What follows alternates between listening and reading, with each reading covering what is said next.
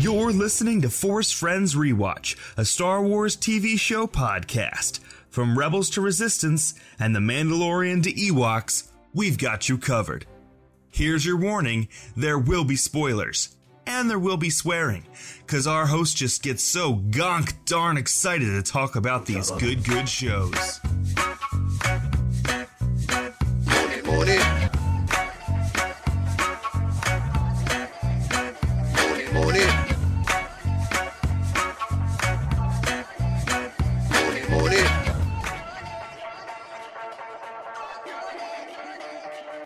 Welcome to Force Friends Rewatch. I'm your host, Andy. I'm Ryan. On Force Friends Rewatch, we watch Star Wars television shows and then we talk about them. Except when we don't do that. Uh, we are currently covering every Ryloth themed episode of Star Wars TV, and we are covering a book this week. But before we get into Lords of the Sith, we have a guest. Yes, uh, I I am here. I I am the guest. Hello. Hello. Thank you for joining us, half of Gold Squadron Gays. Thank you. The, the the smart half of Gold Squadron Gays. Um, no, uh, my name is Charles. Uh, as Andy mentioned, I am one half of the Gold Squadron Gays uh, podcast, TV themed podcast that I do with my. uh, What door did we decide on before? Did did we decide on colleague? Is he my colleague, colleague? sounds right. Yeah. I think My Nemesis Nemesis was what you used off off recording. my nemesis Bradley. um, we we do deep dives into Star Wars TV episodes. If there's current coverage, we cover whatever's currently out. We just finished Kenobi. Um, otherwise, we do just sort of whatever strikes our fancy. We've done the two seasons of Mandalorian. We are about to do, at time of recording this, it will come out start next week. We're about to do a three-parter on Rogue One. We're about to do our first attempt at taking our formula and applying it to film, which will be interesting to see how people respond to, because we've never done that before. that sounds super fun. Yeah, we, we broke the film down into three acts, so so we tried to break it down into a three act structure, and then we covered each act as if it was an episode of television, which was definitely an experience. I'll be curious to see what people think about it, but I've seen Rogue One about a hundred billion times. It was super interesting to go through it with a fine tooth comb. Yeah, that sounds like a blast. And uh, I just want to say uh, how much I love your show. Uh, Thank you. obviously, like being on Star Wars Twitter and like having our own Star Wars podcast, I listen to a lot of Star Wars podcasts, and you guys are consistently uh, one of my favorites. Thank you. I am I am shocked every time someone says that to me. I just I put out my goofy little podcast every week and and talk to Bradley and I'm I'm glad every time people enjoy it. I'm I'm glad that we can do something that's positive, that we can do something that's a safe space for people across the the spectrum, the LGBT spectrum to come and hang out and listen to us talk about Star Wars. I think that's that's something awesome that we've been able to do with the show, and I'm very proud of the fact that people are enjoying it. I think that is very awesome. I think the name scares away most of the really shitty people. I don't think anyone awful is going to click on a show with gays in the name. Oh, or just Y Wings. Or Y Wings. It's Yeah. true. Shitty people do not like Y Wings. I love Y Wings so much. I get I get unreasonably excited. I've I've watched Rebels and I've watched uh, part of Clone Wars with my boyfriend. I'm, I'm taking him through the Star Wars saga kind of out of order. Every time Y Wings come on the screen or they mention Gold Squadron, I like leap off the couch and I'm like, it's us. It's it's, it's the Y Wings. It's the Y Wing ships. There is so much Y Wing action in those shows, I think more than the movies. Gold Oh, Squadron sure. shows up a bunch in Clone Wars. Yeah, Anakin's gold leader. Hmm.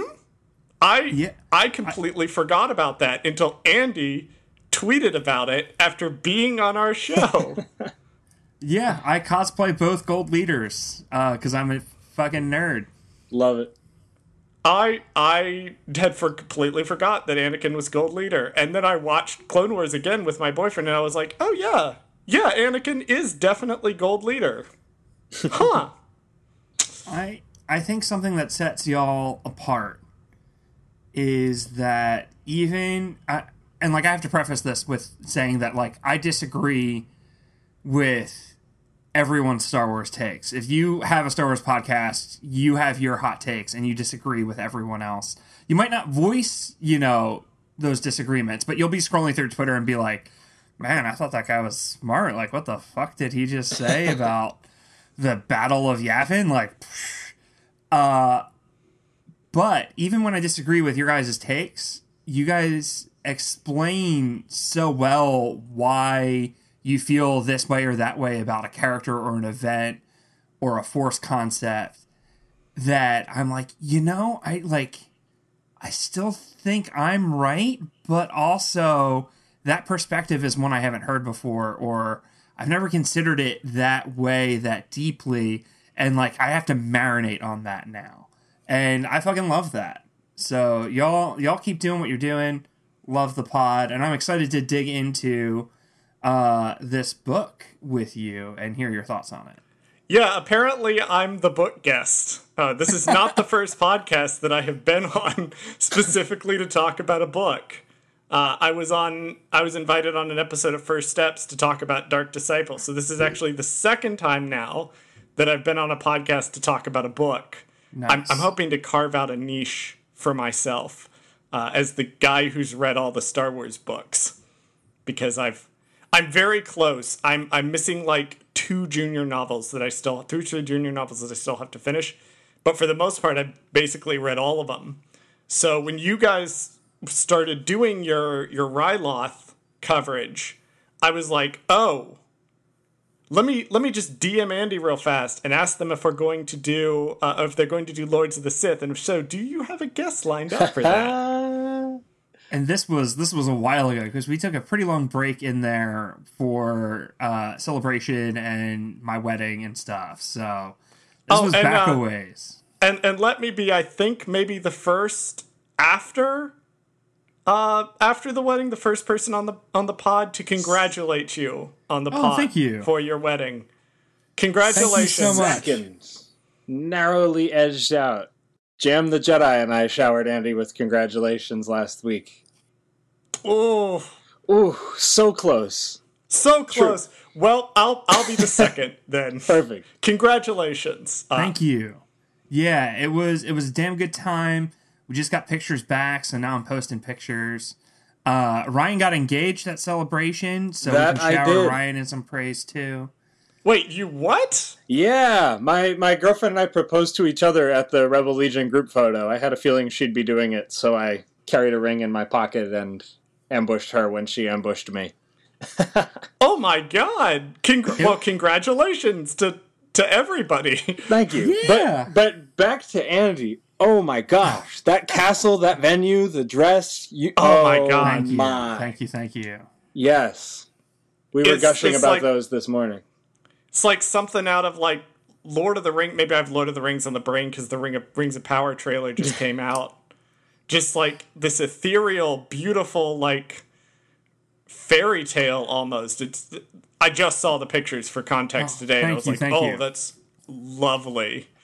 Yeah, we were leaning into like a Midsummer Night's Dream kind of Oh, definitely. So the castle and like the laurel crowns and uh, the swords and the thrones and the deer pelts. Yeah, Sort of an old fairy kind of thing. yeah. like the- we we have a strong aesthetic uh, in our house, and we uh, went hard for the wedding because we're a couple of nerds. Oh yeah, Those are the best weddings. Those are the best weddings. Because nerds also know how to, to pick the good beers. Mm-hmm. That is very true. Ryan, we can talk about me all night, but do you have a bit for us? I don't shoot because we don't Wait, usually what? do one when we have a guest. When we have a guest, we never have a bit. I mean, Wait, sometimes um, we do. That's why I checked. That's why I checked. Sometimes we have a bit, sometimes we don't. Well, well, hold on, hold on. Uh, fuck, marry, kill uh, D Squad. Have you seen the D Squad episodes of Clone Wars? No, I'm I kidding. literally. That's such a bad literally, bit. no, hold on. Because literally, I am going to watch those episodes this weekend. My Yes. boyfriend and I are up to the D Squad arc in Clone Wars.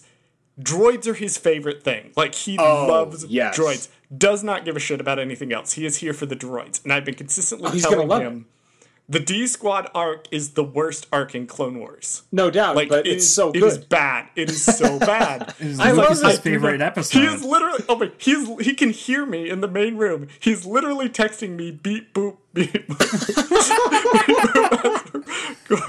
oh my god! Oh my god! We're gonna see if he keeps this opinion. Um. Fuck Gregor, marry R2, kill the guy that's inside. Um, I forget his name. The colonel. Your Gascon. Yeah, Meebur Gascon. Okay. Go ahead, Andy. Fuck R2. Marry the pit droid. Murder Gregor. Really? Yeah. Why Fuck- murder fuck Gregor? Gregor. Fuck I Gregor. want to know. I don't. I don't. I don't. I don't trust any Republic commando. Oh, Fair. Fair. Andy, we have we have discussed before you and I our our mutual dislike of the work of of Karen Traviss. Okay, fair. Yeah. Yeah. Yeah. So I I feel that I do. I never associated him with those Republic Commandos, but damn. He's he's like based on them. Like when I watched the show when I was a college student, because I didn't watch it when it was coming out. I watched it a little bit later because I was it. a really shitty fanboy. um, I thought he was supposed to be boss from Republic Commando because they show up in season three. Right, right, They're right. in Witches of the Mist. And I was like, oh, that's the dude from Republic Commando. But I guess not. I guess no, yeah, I'll- he this is different. different. I'll trust an ARC trooper, but I won't go fucking anywhere with a Republic commando. I think That is that is reasonable. I I would say the Bad Batch. I trust the Bad Batch because they're technically Republic Commandos, but they they're doing something a little bit different. They're on thin ice. yeah.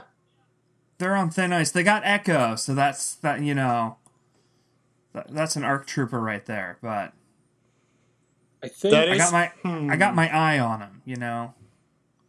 All right, Ryan, since we're carrying this bit to its conclusion, Yeah, let's do it. Um, I think fuck WAC Forty Seven, the pit droid, because he's flexible, and that's important. Um, marry that green R four unit because he's loyal, and and that's that's important in a spouse. And kill R two D two because many have tried, and he always yeah, many have tried, and he always comes back. No consequence in killing R2D2, and I can't commit to killing any of the others because I love them.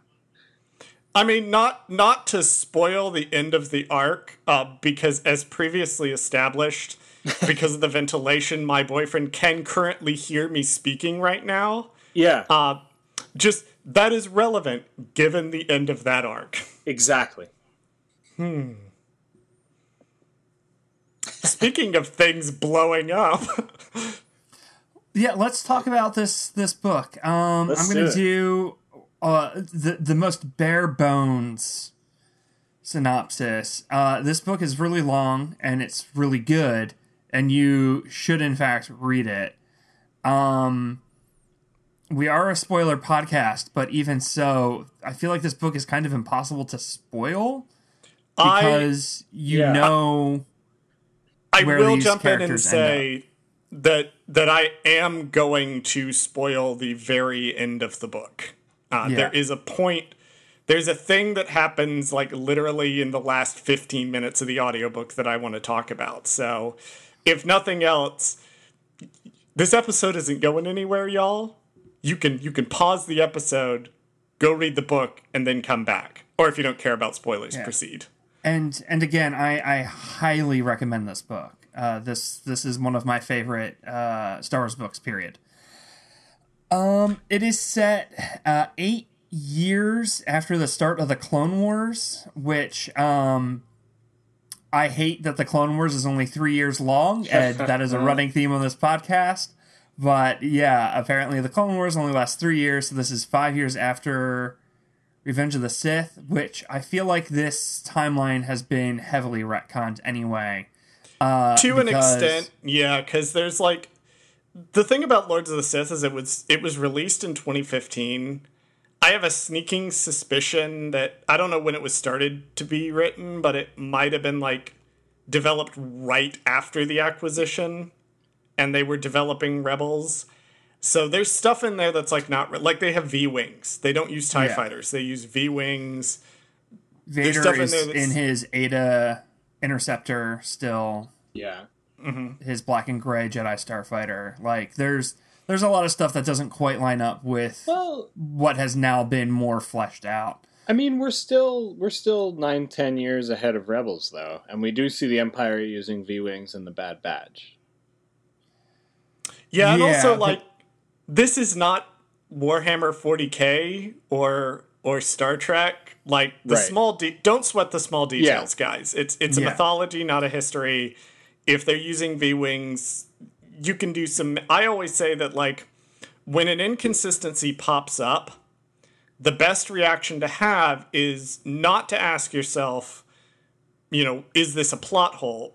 But to ask yourself instead, okay, what is a potential explanation for this? And you'll Yep. find that about 85% of the s- things that you look at and go, plot hole, plot hole, you can come up with an explanation for why X is slightly different here can- than X is later on. Canon shouldn't be a shackle. Exactly. Right. And we've So- seen with like Obi Wan Kenobi that you can work really well in it, but at the same time, we've also seen like the beginning of Bad Batch just straight up overwrite something, which in itself is a complicated thing, but they both work individually really well as stories, and you can recon. There's ways to reconcile them together. So this book is about Cham Syndulla's freedom fighters on Ryloth, and uh, it opens with uh, some of his uh, cohorts getting uh, pretty, pretty, pretty fucked up and massacred. I, I think by Vader Yep. um, and Cham is extremely discouraged, and he decides that he's done with half measures.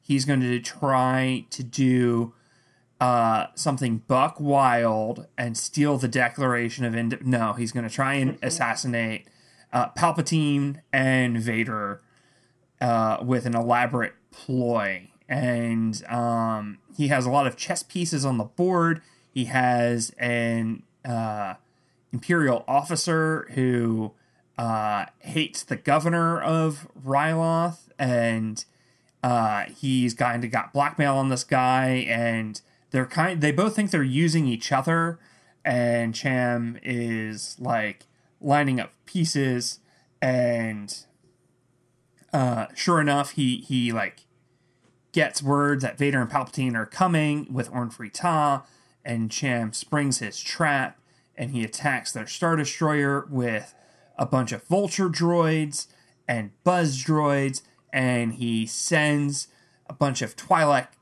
commandos in, and they fuck up the engines, and the ship's gonna blow up, so they have to evacuate.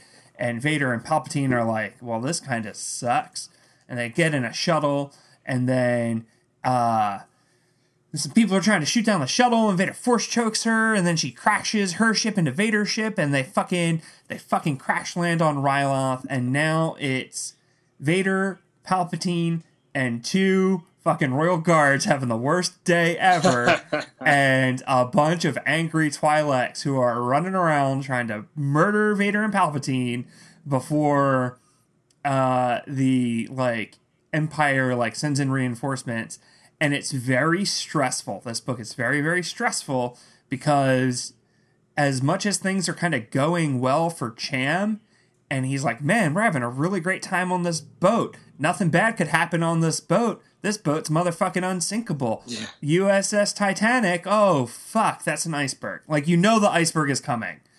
Um and when this came out, we did not know that Cham survived. We did not know that Cham was going to be in Rebels. So uh, that was Yeah, I kept thinking about that. that was the added stressor if you read this in 2015.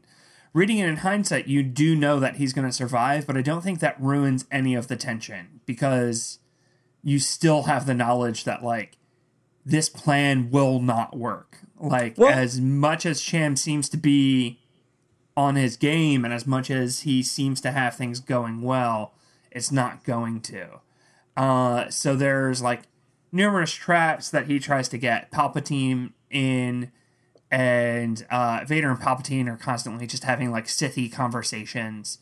Um, the Imperial that Cham has like under his thumb keeps doing like goddamn uh weekend at Bernie shenanigans to like stop the other Imperials from catching him and he's trying to like frame the Moff, who's a lesbian and that's not important. I just think it's cool. It's our um, first canon, um, because this came out before Aftermath. I looked it up. Moff Mors first confirmed canon on page LGBT character in Star Wars in canon. Yeah, absolutely. And she's great. Which is- like Which is, yeah, I- I'm sure we'll talk about her at, at some point because she was a little controversial when when the book came out, and is still slightly controversial, but less so. Uh, I was I was also going to say too what's what's interesting in, in terms of the tension like with Cham is one good choice that they've made that's that's made this still a very tense book is that Cham is not what I'd call the main Twi'lek character in the book. Uh, Isval, who is one of his like associates, is is the Twi'lek that we focus on the most in the book. So even if you know like Cham's gonna survive, you don't know what's gonna happen to Isval, and they spend like a lot of time at the beginning of the book establishing that most, if not all, of these Twi'lek characters are disposable and expendable and may not make it out.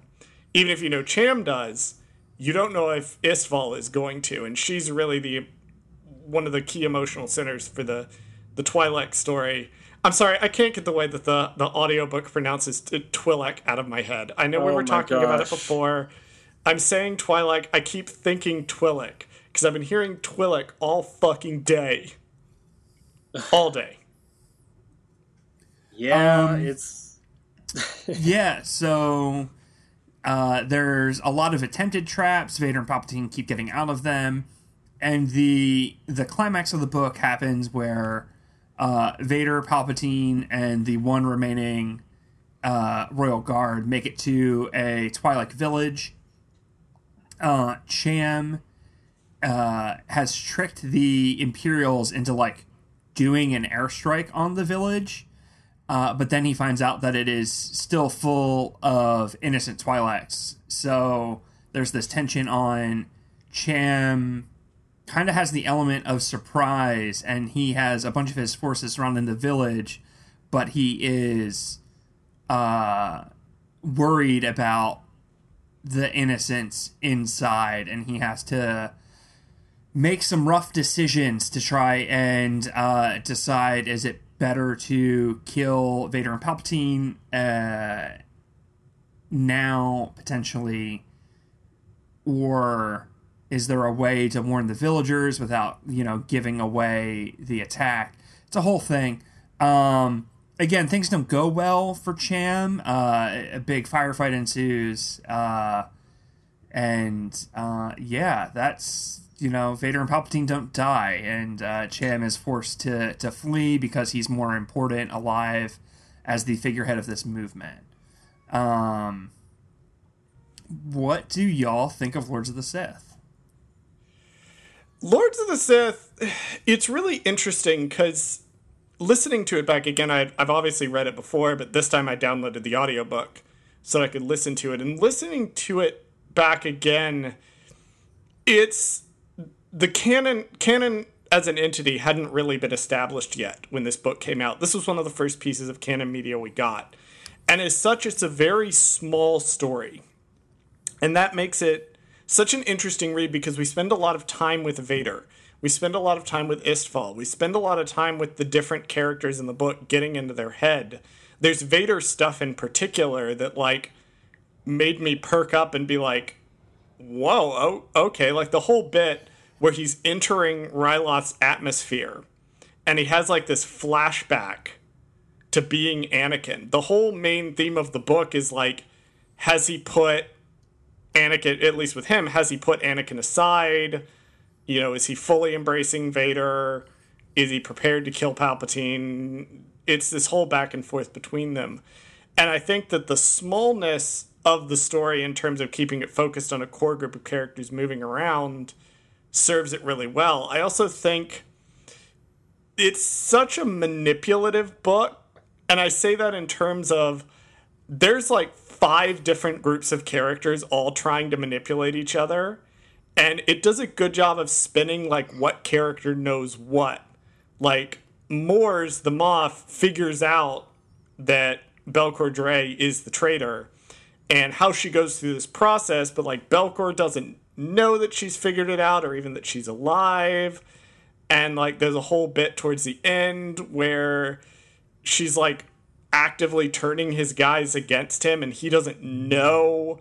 It's it's a really good book. Like you really should read it and it's it's a good entry as well if you've never read a Star Wars book and you're interested to get in it and you don't want to get bogged down in like a dozen different things because the only things they were working off of were Clone Wars, um, the movies, and like there's two mentions of Hera in the book, and you can come into it with only that knowledge and you're you're set. Yeah, it it definitely stands on its own, and yet, see, I'm I'm in the process of rereading it. The last time I read it, it was new, um, so the synopsis brought back a lot. I think the first time I read it, I wasn't that into Cham Syndulla, and it was Rebels that made me realize what an interesting character he is.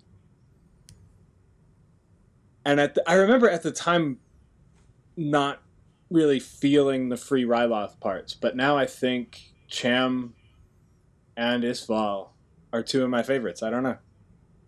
I think the free Ryloth, knowing what we know now about Clone Wars, and then now we have the Bad Batch, uh, which y'all talked about on the last episode that I haven't heard yet. Yes. In uh, at time of recording, I have not yet heard that episode, but we know that, and then we know what happens to him in Rebels.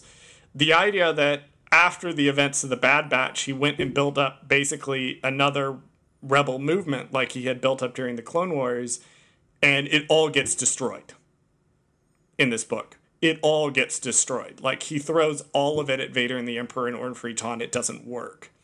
Which spoilers for the end of the book, I guess. Turns out that was that was Palpatine's plan, which we all should have seen coming because that's kind of his MO.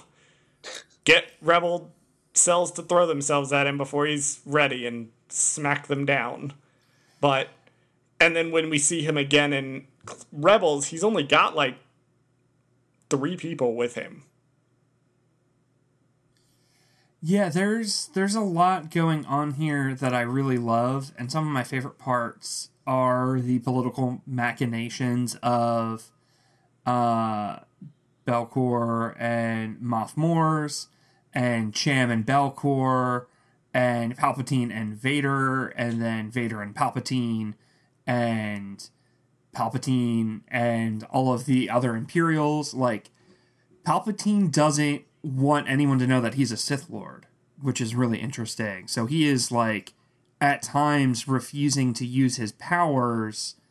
Uh, one, I think, just to fuck with Vader and annoy Vader. Uh, but two, also because if he does use his powers and people see, then he's going to have to murder everyone who saw. So there's there's a lot of like cat and mouse stuff happening between all of these different pieces on the board and it's asking questions about you know like what is leadership and what is it to be committed to a cause? And uh you know shit like that. And i love cham. Uh i i liked cham before i read this book. I liked cham significantly more after having read this book. And uh it's it's a fun one. One thing I love is the dynamic between Belkor Dray and Moff Mors, the two sort of Imperials that we see, and, and then there's a third one who's a relatively decently major player. None of them care about Ryloth at all. Like, none of them care, but they don't care in different ways. Mors, when we meet her at the beginning of the book, is just kind of living off Ryloth. Like she basically sees it as like a convenience store that she can go in and pluck things off that suit her fancy. And Belkor Dray is all about having power. He doesn't care that it's power in Ryloth. He just wants more power in general. But we also have that contrast with Isval and Cham. There's that whole sequence where Isval goes and uh, rescues that woman from the uh, Lessu. Is it the capital city? Yeah. I think it's Lessu. Goes and rescues that woman from Lessu, and like Isval has gone and got people out. And Cham at the end of the book is faced with a choice of does he fire on Vader and the Emperor with the element of surprise and potentially kill uh, in the process, or does he do the right thing and fire warning shots so they can get away but lose the element of surprise? And he chooses to fire the warning shots. Uh, he chooses not to take the element of surprise. So it's an interesting look at this point in history how the Empire and the Imperial characters view both the planet of Ryloth and then broadly, this is how the Empire in general views its. What's the word for it? I, I want to say colonized, but that's not right. Enslaved planets, occupied co- planets. I think occupied. Planets probably- occupied. Yeah. It's occupied planets. It doesn't care about. We just saw in Kenobi, uh, Mapuzo, the planet that they're stripping bare.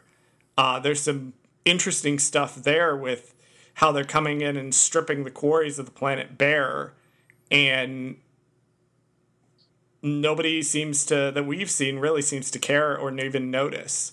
It's just a footnote in a meeting that they're stripping this planet bare, but we also see that the quarries are running dry and it's going to have an effect on the people. So I thought it was interesting looking at the contrast between how all the different characters view it, and to an extent, Orn Free Taa, though he's not in this book a lot. He's he's mostly just there to set the plot in motion and get choked by Vader a couple times. Do we want to talk about the Orn Free Taa at all? Uh, Orn Free Taa. Real quick before we get to Orn Free Taa, I I just realized today actually, Cham not firing on the civilians is probably the one moment in his whole arc across all the series and this book that best distinguishes him from Saw, because I I have called him Twilight Saw a lot, but Well, I think I think there's a degree where Cham maybe regrets it.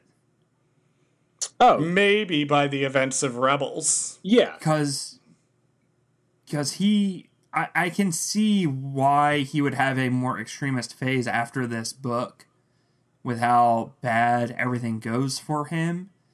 And like we know that he's going to like dedicate his life to it and kind of not be the father he should have been for Hera.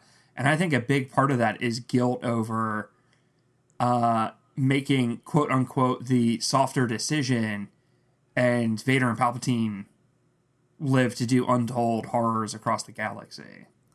We also see a, a running theme with some of the characters who are resisting uh, the Empire and the First Order and, and various other fascist authoritarian groups throughout the history of the franchise. Of like Yoda says in Empire, you know, once you start down, I'm paraphrasing, once you start down the dark path forever, will it dominate your destiny? And once you you make the choice that some sacrifices are necessary, you have now opened the door to all sacrifices being necessary. And we see this as a running theme through Saw's arc. We see it through other times, and I think Cham is definitely one example of that. Is we see him in Clone Wars and in this book being a little softer. He's he doesn't want to get his people caught up. He's fighting for his people as a people. And I think when later on we will see him get closer and closer to fighting for his people as an idea. I don't know if I'd say he get- gets the logical end of that because I think he has Hera to pull him back, Yeah. which is something that Saw never had because he cut Jyn Erso loose, uh, which Rebel Rising, also a very good book that people should read. Don't be scared off by the fact it's a junior novel. It's fucking excellent. I don't think Cham has ever done anything wrong a day in his life, and uh, I uh, I'm closer to Saw than I am Mon Mothma, if I'm being honest. Yeah, I uh we were discussing before the show because as of today, literally today, an interview came out and Genevieve O'Reilly was talking about how they were filming scenes in the Imperial Senate and how Andor was going to be very political. And Mon Mothma I was talking about is one of my favorite characters in Star Wars. Not because I agree with her politically, and in fact because I disagree with her on a lot of things, and I think that makes her a really interesting character to me. Characters like Saw and Cham are very much the same way. That there's things they do that I'm like, hmm, yeah, you have the right idea with that, actually. Um, blow up the space fascists. I, I do agree with that, actually. That's good call. Uh, fire on the civilians and blow up a party and kill everyone horribly with shards of glass. Uh, maybe I, I don't think so, buddy. Uh, so yeah, it's one thing that new canon has done that I don't think Legends did. And and y'all can certainly correct me if I'm misremembering this. Legends in Legends, it was pretty clear that the rebellion was basically just the good guys. That they weren't looked at that much in a critical light, especially the leadership. And I've criticized the Legends timeline for the Empire falls, they put the New Republic back in place, and then everything is fine forever. Yeah, Fate of the Jedi happens, but everything's back to normal at the end of. Uh, not Fate of the Jedi, Legacy of the Force happens but everything's fine at the end of Legacy of the Force. Like they put it all back together. So one thing that I like in new canon is that it they explore more of the ideology of the different political leaders in the various factions and not it's not afraid for the good guys quote unquote political beliefs to have consequences both good and bad. Like Mon Mothma's demilitarization of the New Republic directly and decision not to prosecute the old empire people as hard as they should have done it directly leading to the rise of the first order if the left loves to do one thing, it's uh, infight and eat their own. So the idea that there are these different belief systems on the left between Mon Mothma, Bail Organa, uh, Padme, when she was uh, forming the rebellion, uh, Cham and Saw, I think makes a lot of sense that they each have their own opinions about how to do things, and uh, they all uh, have varying degrees of animosity or uh, friendliness towards each other. is is very fun the conflict between, if I'm remembering right, this right, the conflict between Garm Bel Iblis and Mon Mothma, which is the closest they got to actually like just thinking of that. That was more of a Garm Bel Iblis did not like Mon Mothma and thought she was consolidating power, and that got basically resolved at the end of um, the last command. The last command, I think, was where they resolved that, and after that, it was fine. But in new canon, one thing I really like is there's a lot of debate and disagreement and splinter factions. And the Empire is generally united behind the Emperor overall, but then you have the rebellion splintering off into to different factions like the partisans and that's a really bold choice for canon and i really like that and we even see it in lords of the sith to bring us around to lords of the sith we see the tw- I almost said Twi'lek again. Fucking hell! He got into we your see, head. It got into my head. It's it's living in my brain now. It's crouched on my brain like a giant amorphous blob, preventing me from saying Twilight correctly. We uh. we even see the Twilight characters in the book disagree and argue about the right way to go forward with things. Like they get frustrated with each other. They disagree. And i ugh, i could talk about this all day as evidenced by the fact i've been talking for about five minutes straight. I hope that's that, and it, it has to be the whole plot of the show. But I really hope that Andor leans into the splinter factions of the rebellion.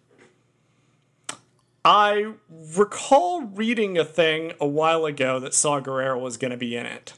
Yeah, I So, think uh, I- I'd I be think shocked if he wasn't. Stellan I- Skarsgård leaked that he had a scene with him. Man, Forest Whitaker will just he'll play Saw Gerrera.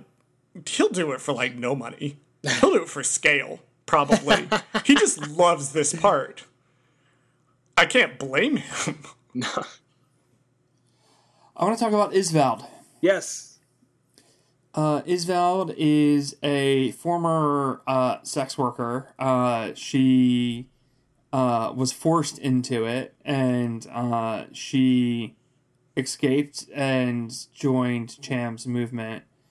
Um, something that she does that I love is uh, she fucks with gender. Uh, she sharpens her teeth, which is a thing that typically only male Twi'leks do. Um, and she continues to occasionally pose as a sex worker to assassinate Imperials uh, in alleyways and shit.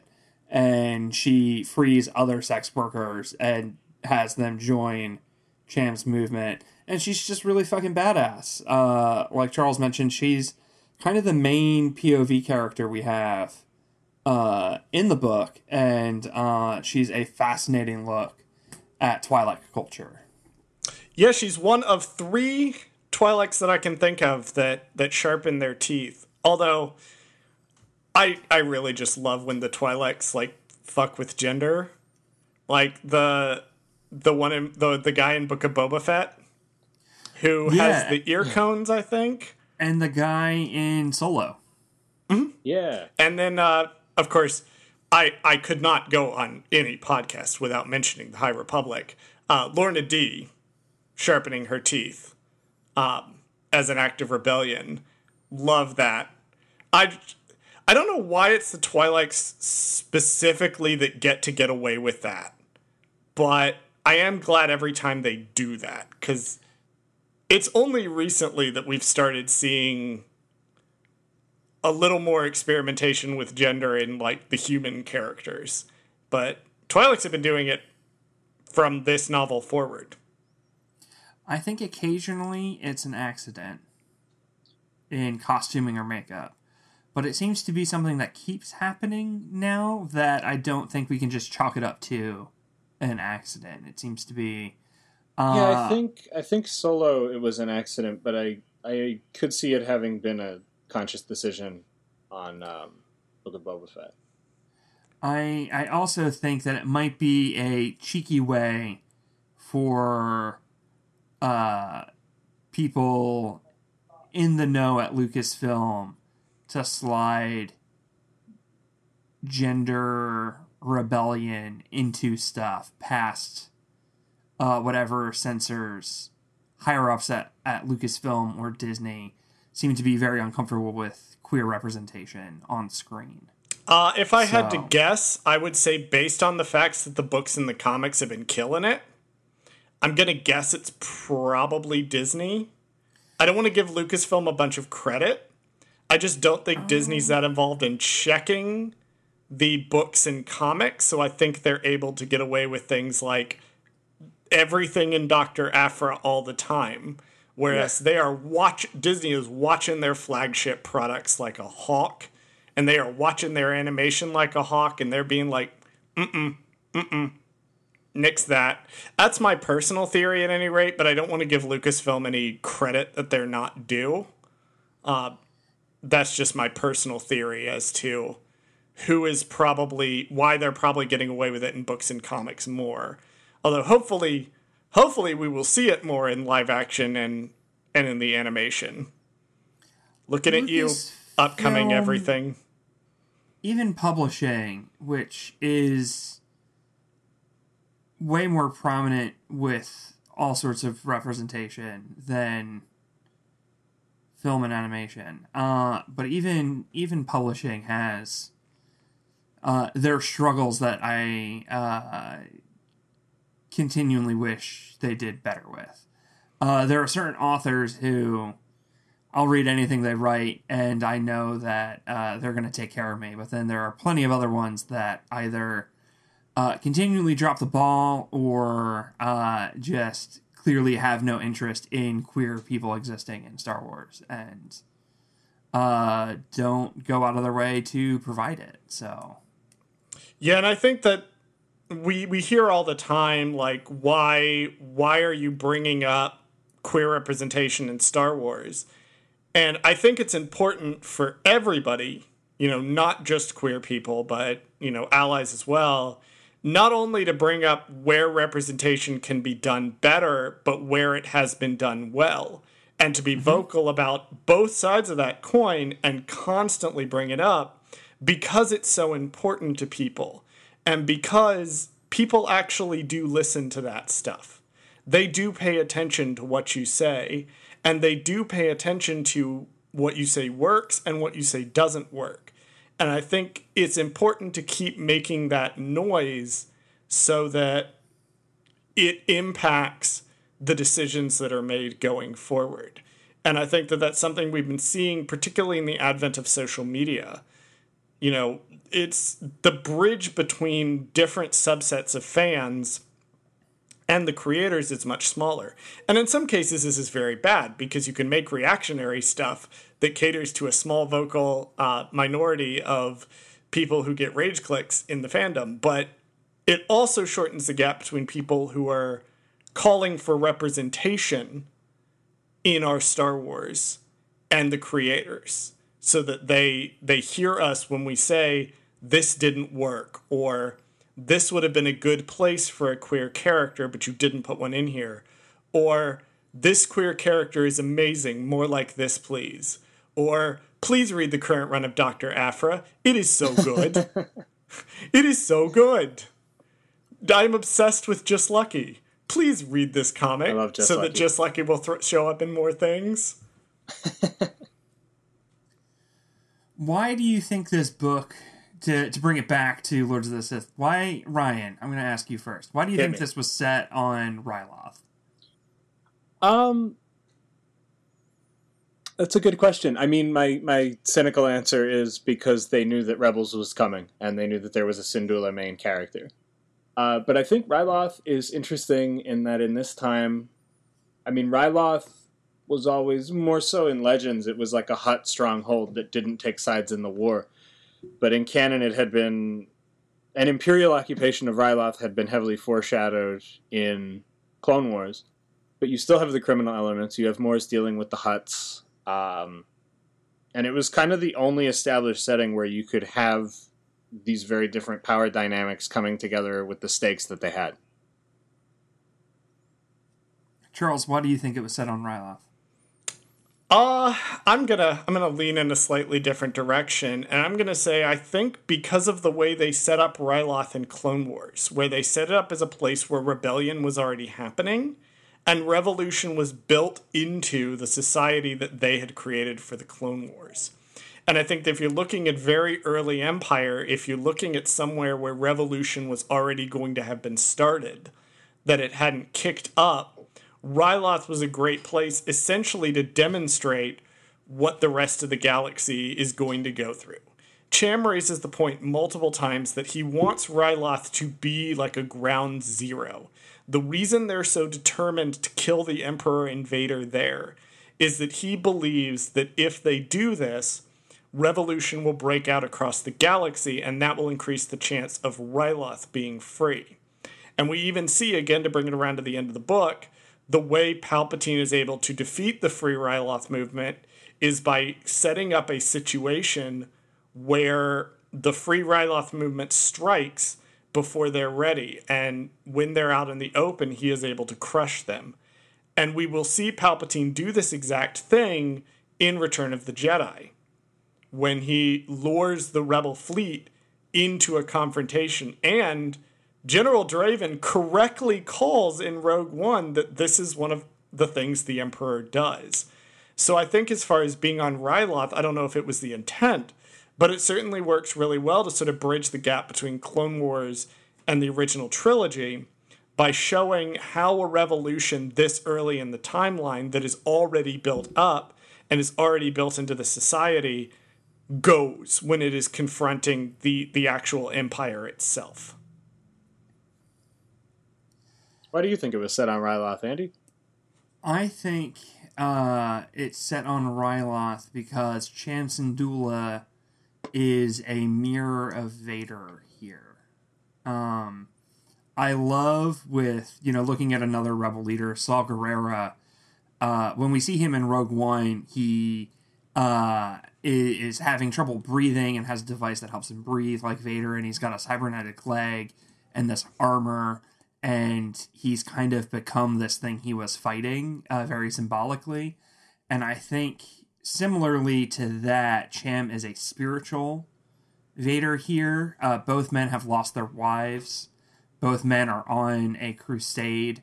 And uh, by the end of this, Cham will lose his kind of Ahsoka figure, uh, this mentee that he has been training up, who is younger than him and looks up to him. Um, and so I think this was set on Ryloth to kind of explore these two men who, like Macbeth, have waded into an ocean of blood and now they're in too deep to go back, and the only way through is forward, but on opposite sides. And they're both making compromises with themselves and their ideals to try and see this through the best way they can. Well, it's also a very much a, a savage planet, at least the way that it's depicted in this, that it's a very brutal planet to live on. And that savagery brings out the most extreme elements in everyone that has to confront it. Vader, uh, Isval, all of the different characters, except Palpatine. Palpatine's just chill the whole time. Yeah, Palpatine's I lost having count a of the number day. of times Palpatine was like, I agree. And then they just went and did a thing. He was like, that dude had like smoked something in his cabin the minute before, and he was just riding the high the whole book. Yeah, the the conditions too with the like predators and the uh, the weather conditions and the the harsh landscape uh, lend itself to this kind of most dangerous game hunt There it is. situation that is going on. I was wondering, like, what? Because you brought up Macbeth, and I was like, what other thing does this remind? It's most dangerous game. Yeah, they're they're Oh. hunting Sith. Yeah, or like even kind of maybe shades of like apocalypse now i'm almost kind of getting from it it's kind of like Predator too. The the first Predator. Yeah. guys this is a very savage book audience Yeah. this is a very savage book uh it's it it goes places without being like overtly like edgy dark uh but it is a very dark book Yeah, it's. I mean, it's in the title, That but it's. You're right that it. it's right it there could have. Yeah, but it, you're right that it. I didn't really consider this. That it could have been, like an edgy. I don't know. Like I didn't like the Darth Bane novels that much, and it could have been that, but it wasn't about that. One thing I liked is that a lot of the um, a lot of the dialogue between Vader and Palpatine was talk like really getting into exploring that dynamic and the dynamic of what does it mean mentally to be in a master and apprentice relationship. I think it's very very easy to take a character who is in the dark side and make them like an edge lord. And I've always disliked that sort of characterization. Um, I have made no bones about the fact that I am not wild about the Force Unleashed at all, and part of part of why that repulses me. I, I know people are immediately going to come at me because everybody like people love the Force Unleashed, but I don't. I stand with you. And part of the reason I don't like it is because the conception of Star Killer as a character is sort of pushing that edginess to an extreme. And yet he does like turn to the light at the end, but he also spends the first half of the game like butchering anybody who gets in his way with zero consequences for his actions. Sam Witwer hot make brain go. I mean, that is the one good thing about about Star Killer is that Sam Witwer is putting his whole ass soul into voicing Starkiller. I will give him that. However, it does lean into this very edgy, like, and I really, really dislike the existence. Is it Force Unleashed 2 that they do like a dark side campaign and he like murders his way through all the protagonists of the It's DLC for the It's- first game. it's DLC yeah, the for first, the first game, and the second game both had DLCs. Don't- that. don't like the existence of that because it's very like very edgy one note dark let's power fantasy let's kill all the the namby pamby good guys is an awesome badass sith. And this book takes great pains not to do that with vader Yes. and the emperor. And i really really liked that. Canon in particular and even with the imperial characters uh, Belkor Dray and moff Mors are both not good people, but we are shown clearly why they are not good people.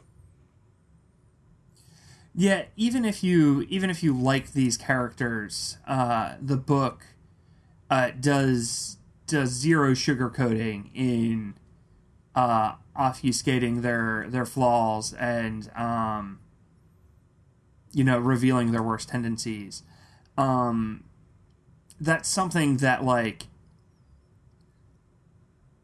I'm a big Kylo Ren fan and a lot of other Kylo Ren fans talk about the character in a way that I find slightly off putting because they remove a lot of the agency from his decisions and uh, kind of make it out like, oh, Soft Boy didn't didn't know what he was doing and none of it was his fault and actually it was all a big understanding and he was uh, he was tricked into this or that and it's like look i don't know what movies y'all watch but uh, Even in the Rise of he- Kylo Ren comics, he murders people. Like Yeah. i don't it- like those comics I don't like that they took the destruction of Luke's academy out of his hands, but I there is a lot there that I do like. I yeah I I, I, mean, I like his gay relationship with that fucking twink Jedi. I think that's great. I think that's very interesting. But uh, my my biggest issue with that comic is that it contradicts uh, direct stuff in the film. Yeah, it it's sort of like one thing that I do like about it, because it's a mixed bag for me too. But one thing I did like about it is that by the end of the comic, he has murdered people and he has done bad things, and he has fully embraced the dark side. Like it made it it his choice to do this at the end, and I did like that a lot with those Yeah, comics. no, they were and, and, parts and of that's important. that I was like, eh. love the costuming, love the art. But uh, I had I had some some key philosophical uh, issues with it. But yeah, to that point, I like Kylo Ren because he does terrible things and is a bad person. And uh, by the end of the sequel trilogy, has uh, made decisions to try and atone for those actions. Um, and uh, I don't love it when fans uh, argue that nothing was his fault and he didn't make any decisions and uh, he's a good guy the whole time actually same thing with like Thrawn like fucking Timothy Oof. Zahn is always trying to do that with Thrawn and I'm like buddy I know that he's your very special OC and you love him very much but He enslaves a planet in Legends. like in- you wrote in- this. in your in your original Thrawn trilogy, like he's so interesting because he's a bad dude, and he's great in Rebels because he's a bad dude, and all of the new newer Thrawn books, Zahn is has bought into the fan theory that actually the Empire were the good guys the whole time, and uh, is trying to do that with Thrawn, and it's it's rough. It's a rough. It's a rough uh, view of that character that I find uh, un- un- uncomfortable and uninteresting. I find it boring. Um, do we just want to rapid fire some things we like about this book? Do you want to talk about Moff Mors specifically first? Oh yes, yes. Sure. Because she's our first uh our first explicitly canon on the page LGBTQ Star Wars character is a spiced out incompetent imperial Moff who goes through a character arc and does end up surviving and winning at the end. And she survives I- canonically. I I looked this up actually because I wanted to check. They don't execute her. They let her keep being Moff after this. Really? Hmm.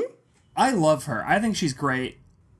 I liked her arc of like it's a very like stereotypical like straight guy trope in that her part her wife died and she is now just kind of like living a life of like debauchery uh and like ignoring her work and ignoring her job and just like throwing orgies and like doing coke.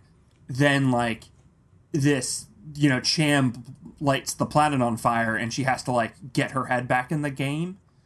And that is like such a stereotypical like you know stranger things that's hopper right? Like hopper's a shitty dude because he like experienced a bunch of trauma and he drinks now but now like shit's happening and he has to like get his head back in the game you know like that's I thought it was a fun like character arc for this queer woman to go on uh, because you don't get to see women ever have that arc, or especially queer people. So I think I have I have two points with her.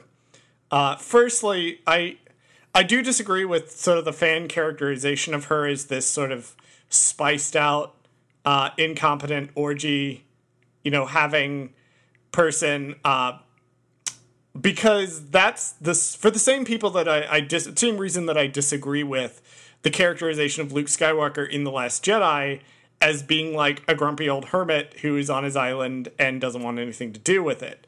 That's the starting point of her arc. That's only the first part of the movie. If you watch the whole movie or read the whole book, she goes through an arc and she's not the same person at the end.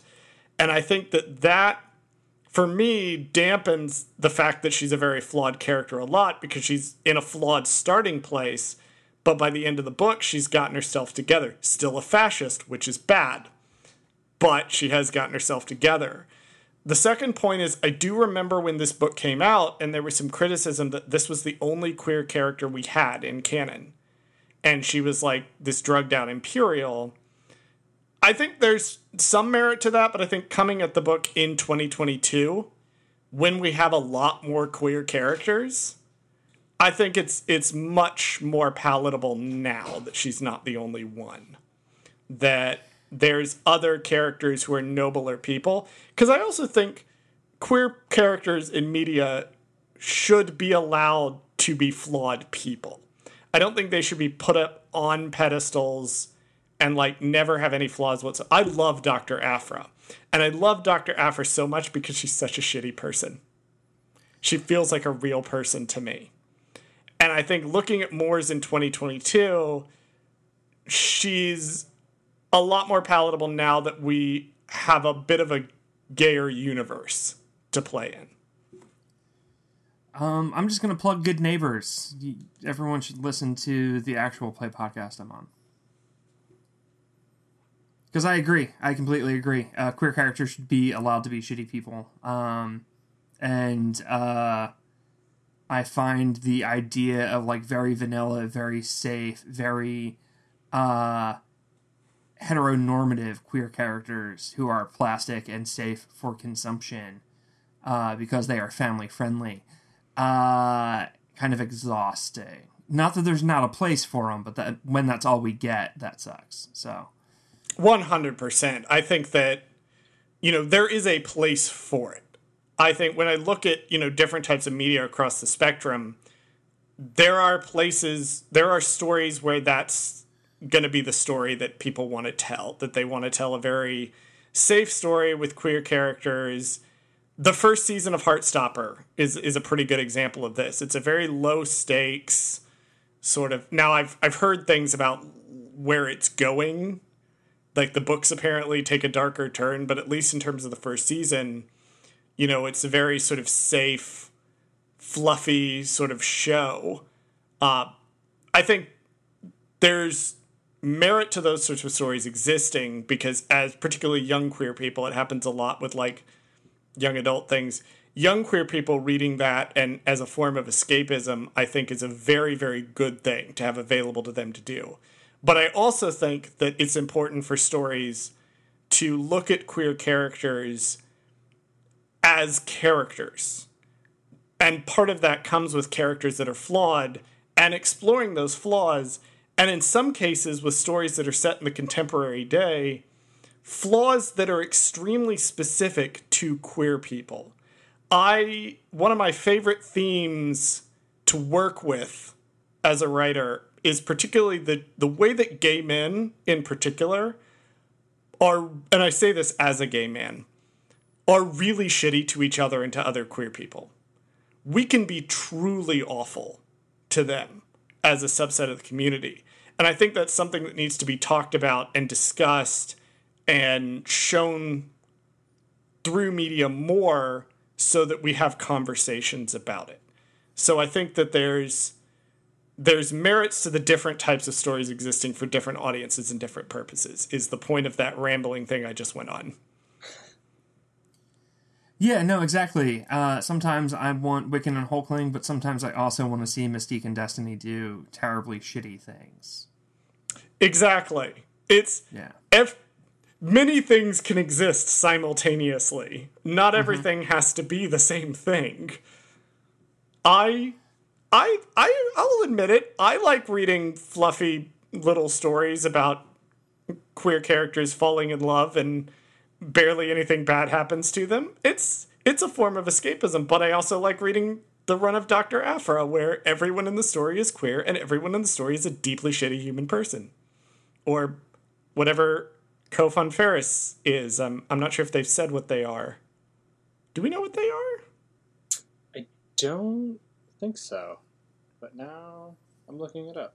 They're they're an icon, is what they are. They're a legend. Uh, all right. Rapid fire, just like two things you guys liked in the book. I liked getting our first. I think this was the first hint at the fate of the clones. Mm-hmm. The idea that a clone is a royal guard, but I think that's the only. Is that the only one we see alive in the book? That's the only one we see alive in the book. Uh, I like Gobi. Gobi does show up at one point. Love Gobi. Um, it's hard to find a thing that I liked that I haven't already gotten a chance to talk about. I like the small hints to Ryloth culture and history. One thing I didn't talk about was there's a bit where they go in and they look at at like cave graffiti or something or paintings or something, and they mention that it's it's elements of resistance from the present day, the Clone Wars, and then before the Clone Wars. So even in that one little line, there's like a hint that Ryloth has done this before.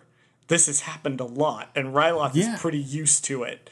So there's lots of tons of tiny little details, or like the whole Twi'lek village being like this this group of people that have escaped from slavery generations ago and formed their own village, and that there's such villages that have learned to live off the land. It's it's the book doesn't stop to like explain to you in detail the planet of Ryloth, but you get a good sense of the planet of Ryloth just reading the book or listening to it. Ryloth loves a revolution.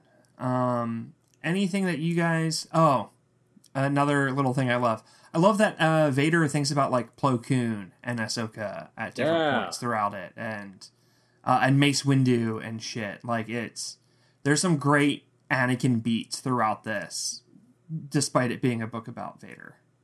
I'm I'm going to follow off of that and I'm going to say that one thing that really struck me is how interesting it is to read about Vader grappling with the fact that he's Anakin and that he has Anakin's memories and that he's lived Anakin's life coming off of the back of Obi-Wan Kenobi where he tries to convince Obi-Wan and is basically like gaslit by Palpatine into being like, no, I I don't care about Obi Wan because Anakin would have cared about Obi Wan and Vader doesn't. Vader's above that. Yeah.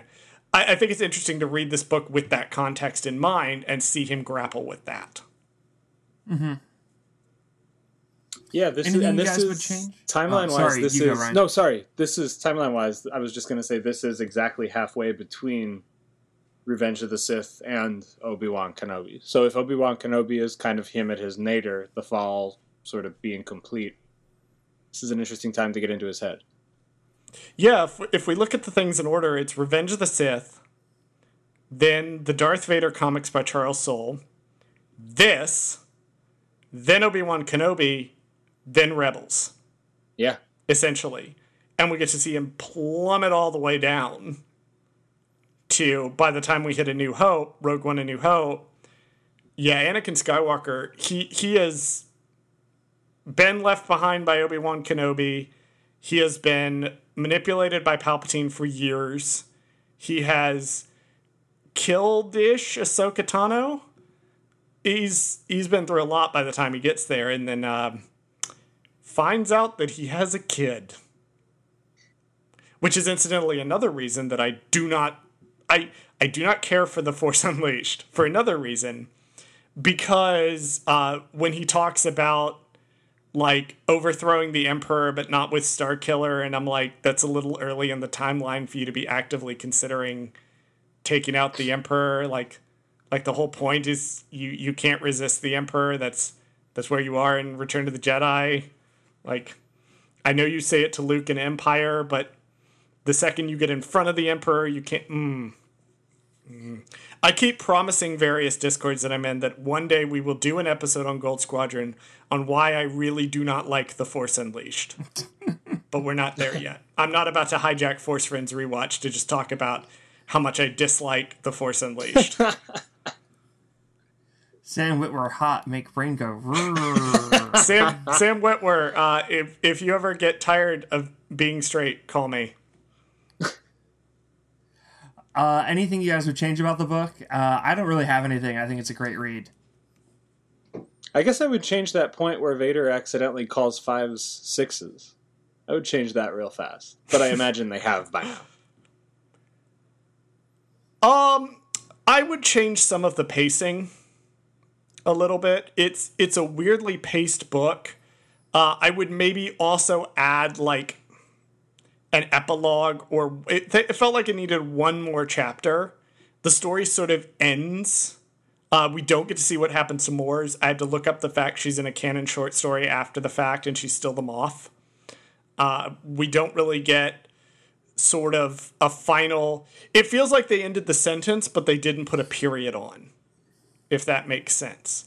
Uh, I like everything the book does. It is interestingly paced. Uh, like the perilous doesn't blow up until like halfway through the book, and that's like the inciting incident of the book. Like most of the first half is set up.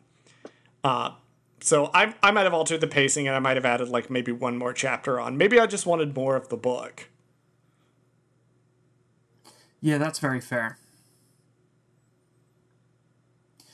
Uh, well, I think that's going to do it for us. Um, Charles, where can people find you? What do you want to plug? Where do I want to plug? Well, uh, Bradley will get very mad and yell at me if I do not mention once again that you can listen to me pretty much every week do this on Gold Squadron Gays. Uh, you can find it wherever you get your podcasts in the app you are probably listening to this podcast right now. You can also follow us on social media. We are on Twitter at, at Gold Squad Gays. We are on Instagram and TikTok at, at Gold Squadron Gays. I'm particularly proud of our TikTok because I animate clips from our show, which is very cool. If you want to follow me personally and yell at me about my bad takes, you can follow me at my personal Twitter at CWRogers6. Um, that's where you can find me personally, and that's about all the places people should be able to find me. Well, that's going to do it for us. You can follow us at Twitter at Force Friends Pod. We want to give you give a huge thank you to Bristol Podworks for that intro and for being our producer. Go reach out to them to make your podcast dreams come true. We are grateful to be part of the Where They May Radio Network. You can get some great rewards at our Patreon at Patreon slash blah, at Patreon slash WTM Radio, as well as bonus content from music and lyrics by Ending Pending and Fanfiction is Good, actually. Oh, and Good Neighbors. I should add that into my script so I remember to say it. Uh, Charles, thank you so much for joining us. Thank uh, you so much. Thank you for having me on. This has been a blast. Love your show.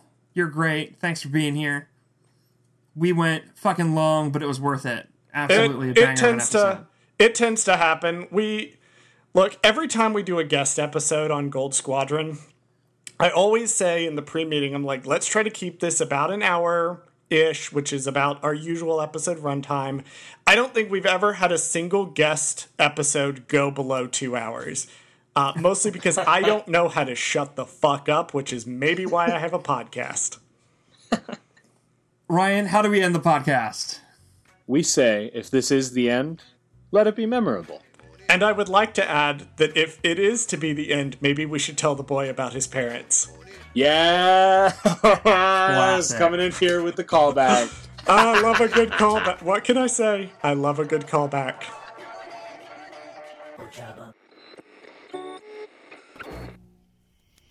Where They May Radio.